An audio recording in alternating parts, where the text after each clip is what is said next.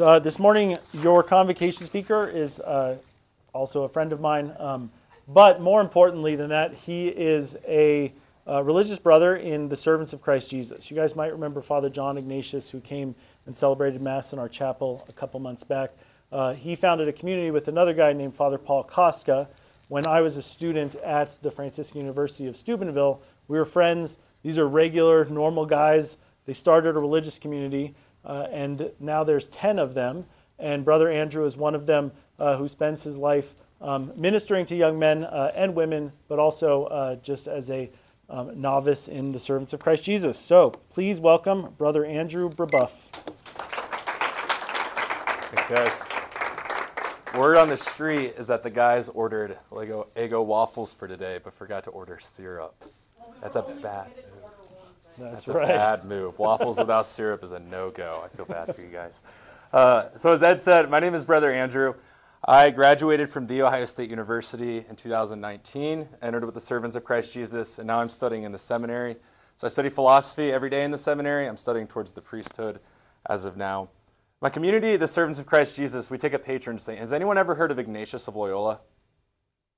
Most people? Okay, cool. So Ignatius of Loyola was this great soldier for the Kingdom of Spain.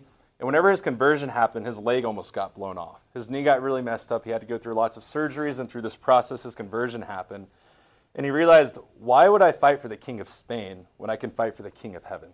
Why would I fight for the glory of Spain when I can fight for the glory of heaven? And so his heart began to be converted to Jesus. But he realized, I'm this brave, courageous soldier that will do anything, I'll die for my country. But he said, I'm not that brave or courageous for God. Like, I've never really done anything to show that I trust God. So, one of the first things God had him do after his conversion is God inspired him to leave Spain and go all the way to Jerusalem. Now, Jerusalem was ruled by these Saracens, who were these really violent rulers against Christians, and a lot of Christians got killed. So, this was a super dangerous journey. Ignatius was rich, he's from a noble family, so he actually snuck out of his castle because he knew his family would never let him do this. He sneaks out of his castle, and everyone who sees him is trying to give him all these things.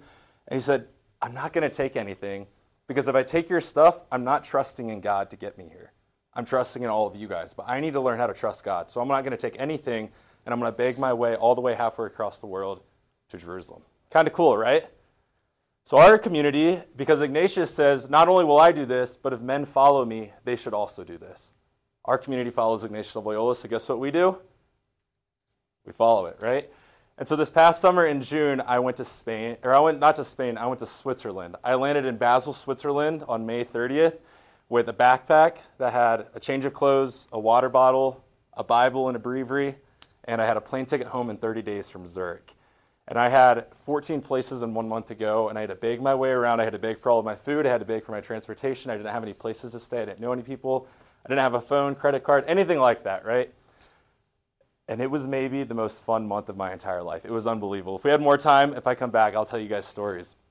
There's one story today I want to tell you guys. Maybe my favorite part of this whole thing was being able to meet so many people in Switzerland and tell them what I was doing and be able to share Jesus with them. And there was one day in particular, I was in this city called Solothurn.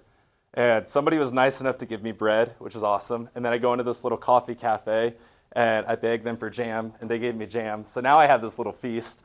So I go to the park and I sit down, and it's a sunny day, and I'm as happy as I can be. I'm so free. And I'm eating my bread, eating my jam, minding my own business. And I see this guy across the park, sitting by himself, sitting on his phone. And just very clearly, I hear God tell me, I want you to go speak to that man, and I want you to tell him that he's not alone and that I'm with him, and that I love him.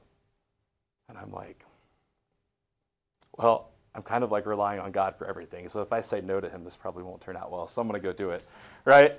And so I get up and I go and talk to this guy. And it's really awkward. I just walk up to him and I shake his hand and I tell him my name and I say, This is kind of weird, but I think God wants me to tell you something. And he shrugs his shoulders and he says, I don't really believe in Jesus. So I said, Oh, really? Well, why not? And this is where it got really cool. And so he starts firing off all these questions at me. And he starts asking, Well, why is the God of the Old Testament so different than the God of the New Testament? Well, if God loves us so much, why would he send people to hell? Well, okay, okay. If God loves us so much, why would there be cancer? Why do people have to suffer? Why doesn't God just tell us he's real? Why doesn't he just show himself to us? And he's shocked because every question he gives, I'm able to give an actual answer and an answer that satisfies him that he doesn't have an argument for. And we go on and on for quite a while. And eventually, I just start asking about his life and about his family and about his job. And the conversation goes from his head down to his heart. And he just begins to open up to me. And he just says, You know, I'm really successful. I make a lot of money here, but I'm really not happy. My heart is so empty, and I don't know what to do. And that's when I just begin sharing the gospel. And I just witness Jesus. And I say, You can be the richest person in all of Switzerland. But if you don't have Jesus, your heart is always going to be empty. Your life is always going to be lacking something, and you're always going to be wondering why you're not satisfied. And we ended up talking about Jesus for a while. I believe we ended up praying.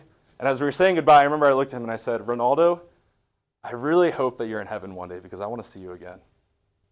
And I'll never forget, he looks up at me from the bench and says, Brother, I, I really hope heaven is real because I'd like to see you again someday too. And it's this beautiful moment where there's this guy that's in darkness, this guy that's living in loneliness and emptiness. And because Jesus has filled me with his light, I'm able to bring God's light to him. And what struck me about this, eight years before this, when my conversion happened at Ohio State, my freshman year, I'm walking back from class, and I stop dead in my tracks, and I just hear God speak to me. For the first time in my life, I heard God speak so clearly to my heart. And he said, Andrew, I have such big plans for your life, and there are so many people that are relying on you. He said, Andrew, I have such big plans for your life, and there are so many people that are relying on you. And I didn't know this at the time, but eight years before, eight years after that, I met Ronaldo, and I realized Ronaldo was one of those people that were depending on me to show him Jesus so he could get to heaven one day. And I say this because I think this is the message God wants to speak to you guys this morning. Jesus has plans for your life. He has big plans for your life. And I know as freshmen, I know going to high school every day, it can seem like you're just going through the motions. But right now, God is preparing you for those plans He has for your life. So if I didn't pay attention to my theology classes, if I didn't learn how to think on my feet and talk to people, I wouldn't have been able to answer any of his questions about the faith. Our conversation would have went nowhere. If I wasn't spending every single day in prayer, talking to Jesus, knowing Jesus' love, I would have never been able to share with him how Jesus can actually fill our heart. I would have never had light inside of me to shine to him. If I wanted to have been obedient to God throughout my life and learning to be obedient to my superiors, to my teachers, and then I wanted to have been obedient when God said, I need you to go talk to that guy right now. And so God, he's like a he's like a good sports coach. He's like a good drill sergeant that you don't always understand why you're doing every drill, but God is preparing you in every drill and every part of your life for something that he has for the future. All right, so I want you guys to claim this. Number one, I want you guys to repeat after me. Okay, Jesus, Jesus you have big plans for my life. All right, close your eyes now. I want you guys to say that like you mean it. Jesus, Jesus. you have such big plans for my life. Okay, if you guys don't believe that, I want you guys to say that every single day until your heart actually believes it because it's true. And you guys at John Paul the Great, you guys have some of the best formation of any high school students in the entire country. And I'm convicted God has sent you guys here because He has great plans and He wants to give you great training, great formation in your life so that you guys can help the many people that are going to be depending on you, that need you, so that you guys can be a light shining in the darkness in the world. We're missionaries all over the world, and I can tell you guys, it is dark, and people are suffering a lot, and they need people to bring Jesus to them. They need people to bring light and joy and hope to them. And I think that's what God wants you guys to do. Praise be Jesus Christ.